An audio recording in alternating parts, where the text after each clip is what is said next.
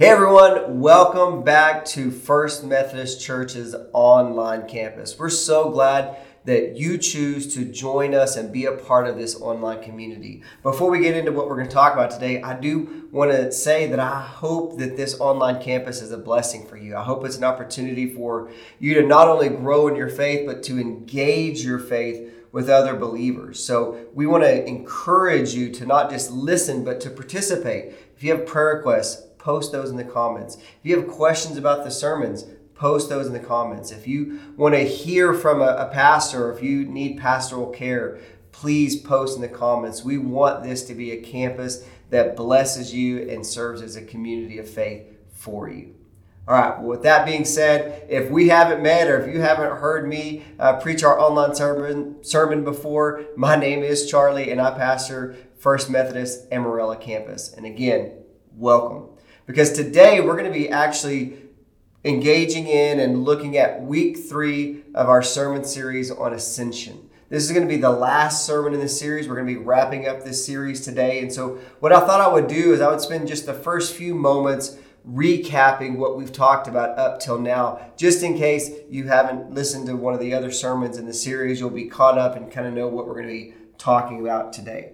Well, our, our hope in writing this series on ascension was to elevate our understanding and, and also our value of this significant Christian event that we call ascension. Ascension is the, the moment in time where, where Jesus ascended into heaven and was seated at the right hand of God the Father. Our prayer is that this, this series, this ascension series, would raise the value of that moment and that it would be as significant and as critical, it would be viewed as critical as Christmas and Easter.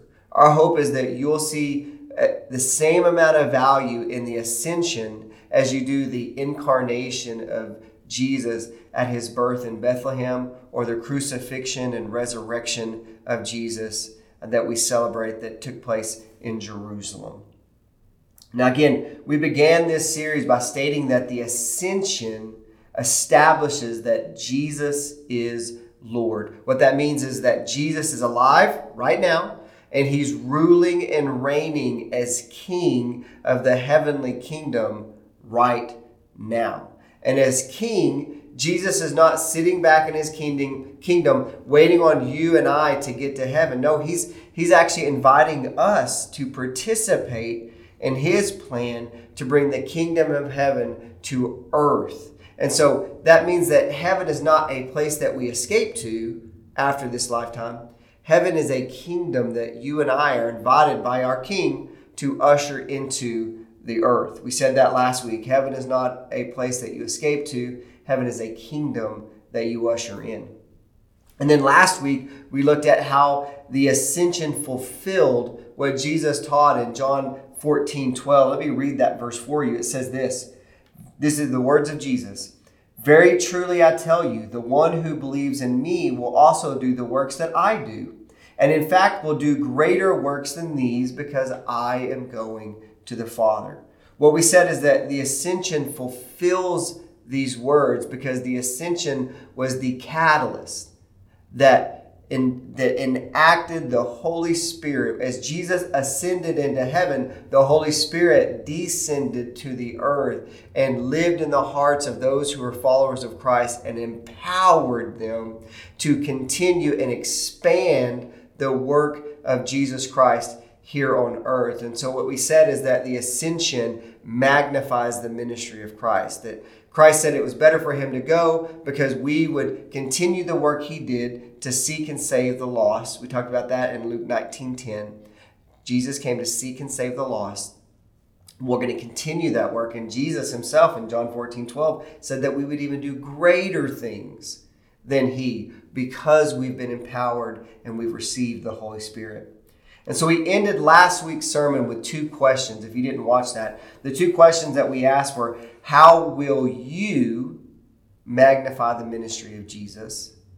And what are you willing to ask for in Jesus' name? Because John 14, 13, and 14 says, Jesus tells his disciples and tells you and I that whatever we ask for in Jesus' name, he will do. And so, if we're going to continue the work of Jesus, are we asking for help? Are we asking for empowerment? Are we asking for guidance in Jesus' name as we seek to follow his example and continue his ministry to find the lost and to introduce them to the love of Jesus?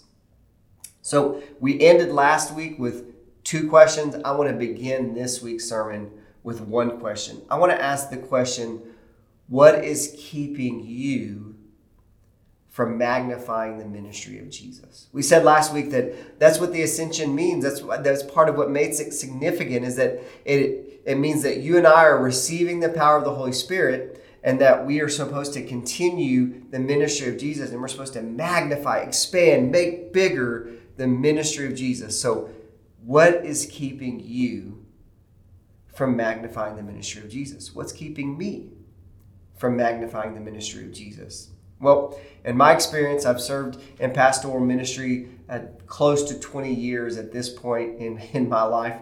And in my experience, typically there's one of three reasons that keeps people from participating in and magnifying the ministry of Jesus, answering that call. So those three things are either pride, shame, or fear.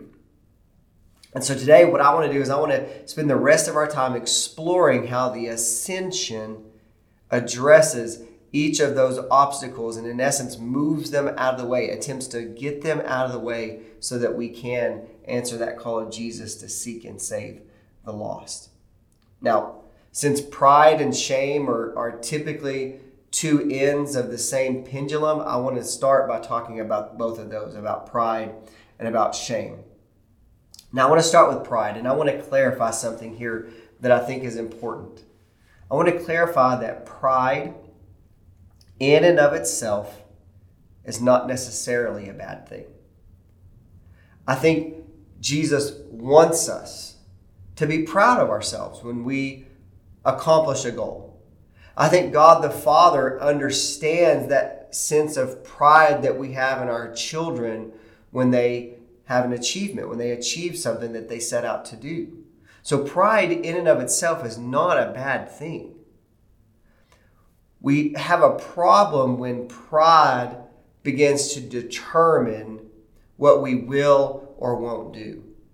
When pride decides when we will or will not serve, or when pride decides who we will or will not serve, that's when we have a problem.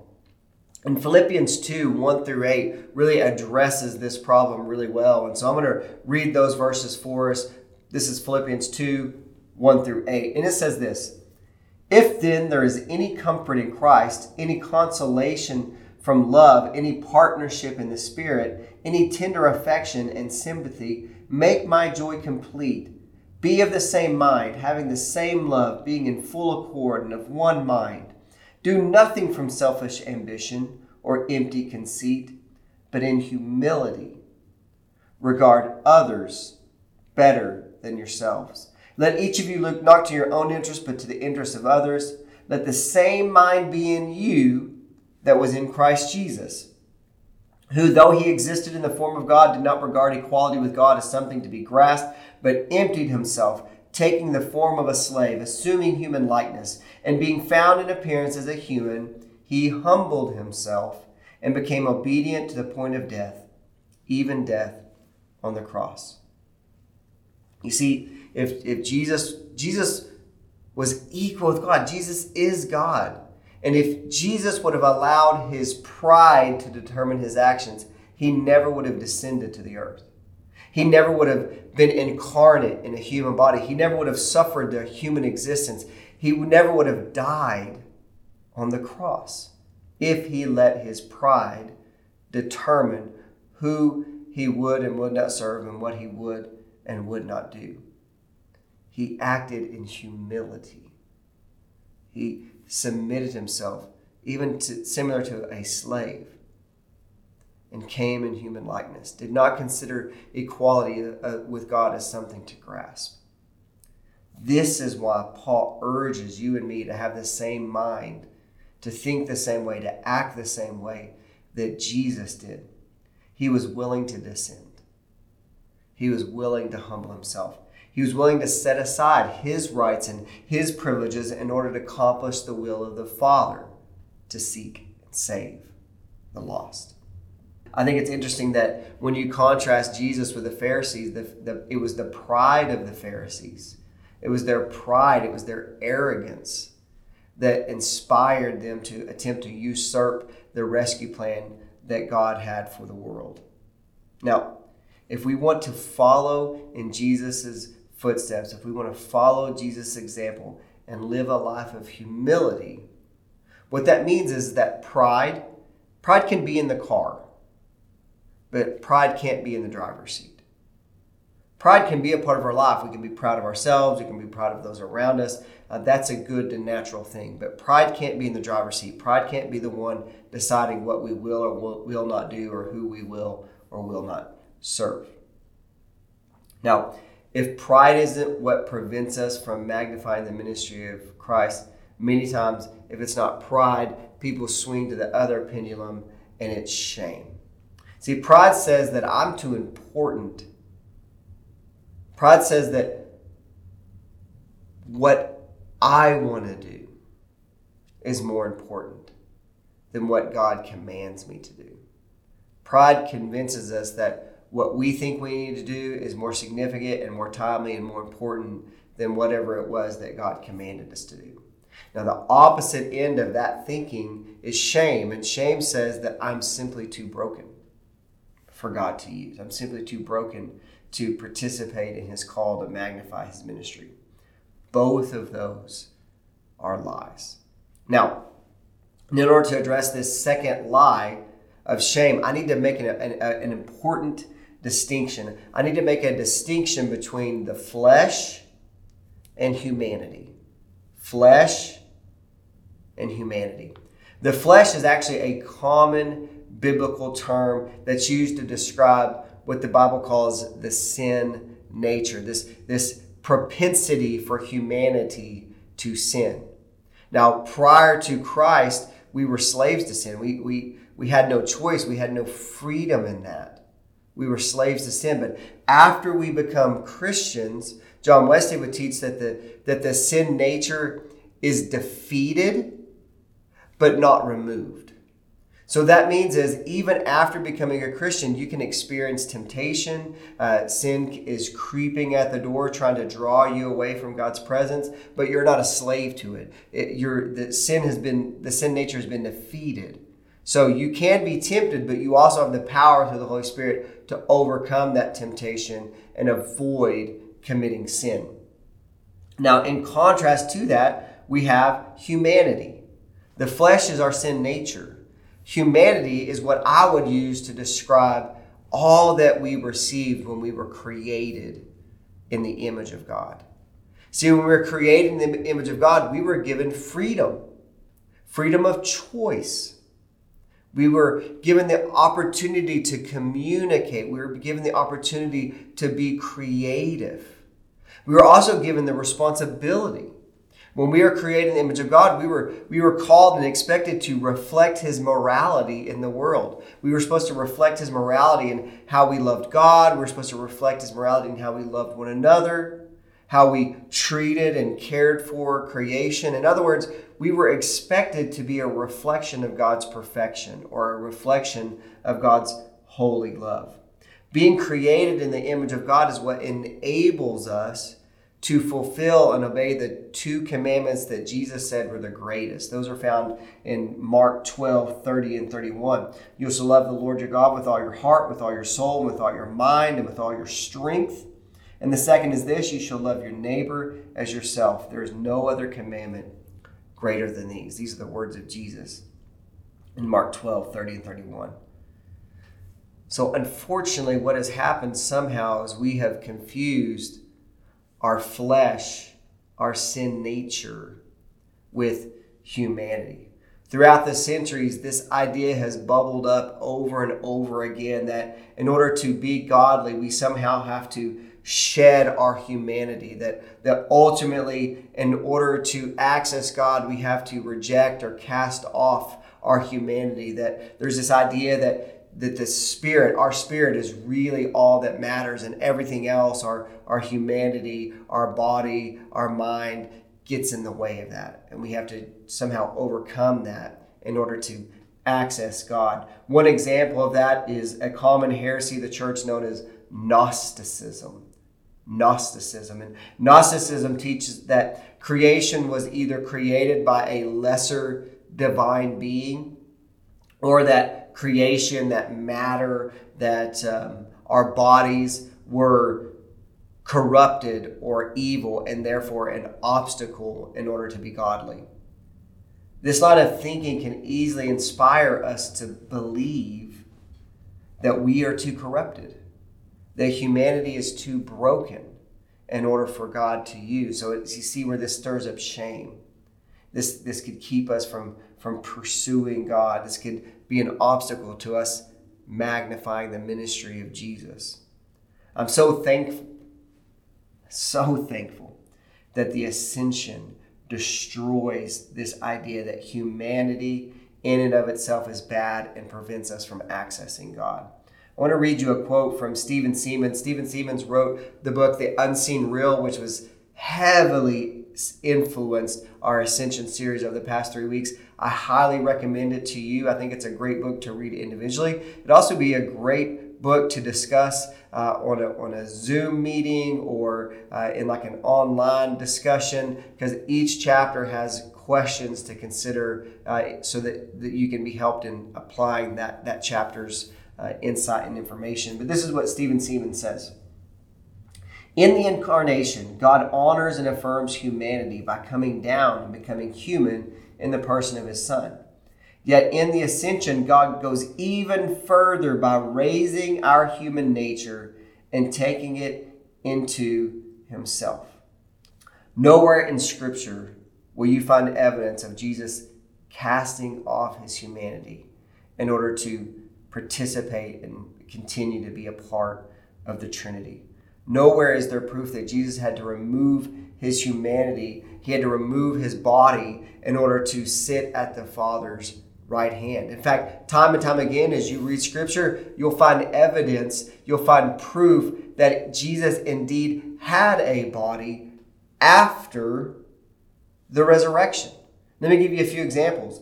In John 20, there's two examples. The first is Mary. When, when Mary meets Jesus after the resurrection, Jesus has to say, Hey, hey, hey, you, you can't cling to me. You can't hang on to me because I have to ascend. I have to go to the Father. In that same chapter, we find Jesus trying to encourage the faith of Thomas by saying, Hey, Thomas, come over here and put your hands in, in my wounds. Touch, touch where I was pierced with the nail. Touch where I was pierced with the spear.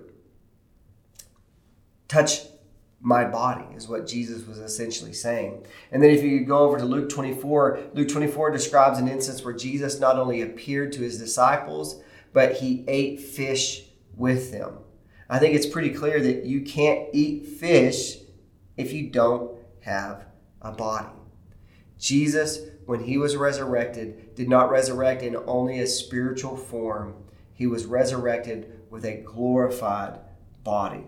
And the fact that Jesus ascended with his humanity, Jesus ascended to the throne of the kingdom of God with a body means for you and me that our bodies, that our humanity is not an obstacle for us to access God.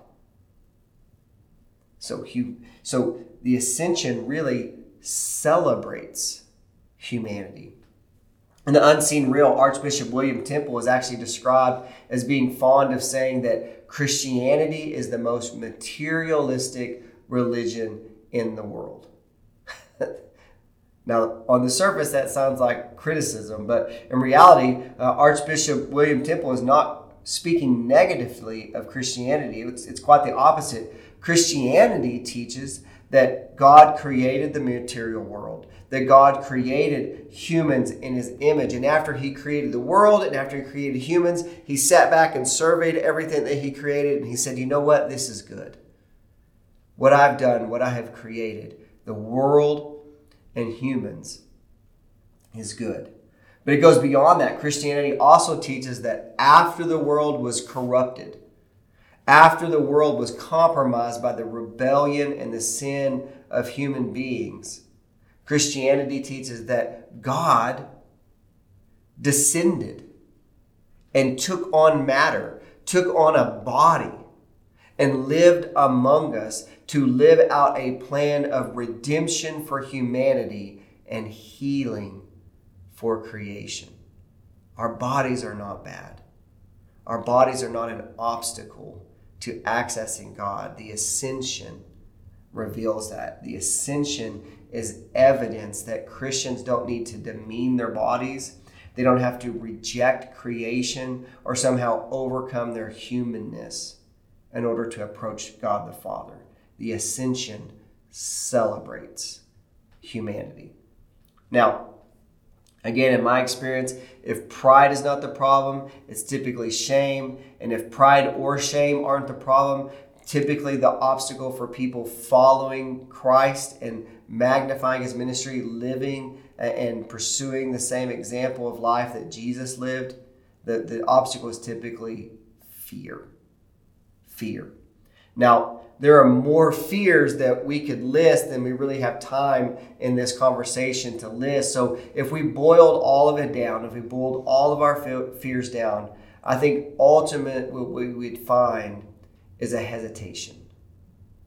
A hesitation to follow Jesus because there's a fear that the sacrifices required to follow Jesus aren't going to be worth it. That's the, the ultimate fear that if I give my life, if I serve, if I sacrifice, if I commit to Jesus, will it be worth it in the end? I can't tell you how many times uh, as a pastor I've heard Christians say things like this Well, I better have all the fun I can now because I know when I get to heaven it's going to be really boring. Or, uh, I, I know someday I have to go to heaven. I have to die and, and, and leave this earth, but I don't want to do it anytime soon. I want to stay here and have fun with my friends and with my family. Church, I have to tell you that that is not how Jesus lived his life. That's not how Jesus viewed eternity. He didn't think of eternity as something boring and something to be delayed as long as possible. Let me read for you what it says in Hebrews 12 1 and 2. It says this Therefore, since we are surrounded by such a great cloud of witnesses, let us lay aside every weight and the sin that clings so closely, and let us run with perseverance the race that is set before us, looking to Jesus, the pioneer and the perfecter of our faith, who, for the sake of the joy that was set before him, endured the cross, disregarding its shame, and has taken his seat at the right hand of the throne of God. You see, Jesus faced the hardships of this world. Jesus endured. Jesus overcame. Jesus paid the painful price for our salvation, not by looking to the world for comfort, not by uh, finding relief in the present day. No, Jesus endured. Jesus faced the fears of this world by looking to the joy that was before him, looking for the joy that was going to come to this earth, that was going to be accomplished. He looked towards eternity, and because of the joy that he saw there, was willing to endure the hardships and face the fears of this world. Jesus anticipated the glory of the kingdom of heaven being brought to earth. Jesus anticipated the reuniting of God and his people. Jesus looked with a vision focused on what was described in Revelation 19 6 through 8. Let me read that for you. It says, Then I heard what seemed to be the voice of the great multitude, that like the sound of many waters, and like the, the sound of mighty thunder peals crying out, Hallelujah! For the Lord God the Almighty reigns. Let us rejoice and exalt and give him the glory, for the marriage of the Lamb has come, and his bride has made herself ready. To her it has been granted to be clothed with fine linen, bright and pure. For the fine linen is the righteous deeds of the saints. You see, Jesus lived his life with a belief that the celebration would be worthy of the sacrifice. The sacrifices made now would be acceptable because of the celebration that was to come.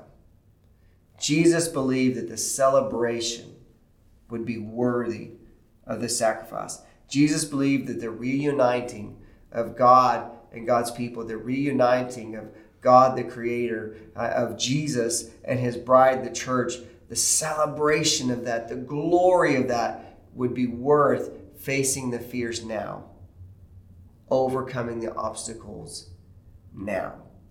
So if Jesus believed that the sacrifice would be, that, that the celebration would be worthy of the sacrifice, I think it's safe for us to believe that as well. The celebration, the end result, will be worthy of the sacrifice now. So as we wrap up today, I have a couple of next steps for you, a couple questions I, would encourage you to, to think through. And, and if you if you feel so bold, you're welcome to post your answers in the comments. Uh, if you have questions of how to really apply what we've talked about today, you can post that in the comments and, and one of our one of our team members will reach out to you and, and have a, a conversation with you. But these are the questions I want you to be asking in response to today's uh, conversation. What keeps you, what do you think keeps you from magnifying the ministry of Christ the most? Is it pride? Is it shame? Or is it fear? And then, based on your answer to that question, my, my second question would be what are you going to do about it? Are you going to continue to let pride, fear, or shame control you and prevent you from following in the footsteps of Jesus? Or are you going to do something about it? Are you going to what are you going to do to remove that obstacle so you can you can sacrifice now and participate in the celebration in eternity? Well, I hope this conversation has been helpful for you. I hope you're blessed by our online campus, our online community. We're here for you. If there's something we can do to serve you or to pray for you, uh, please let us know. May God bless you today as you magnify the ministry of Jesus. Amen.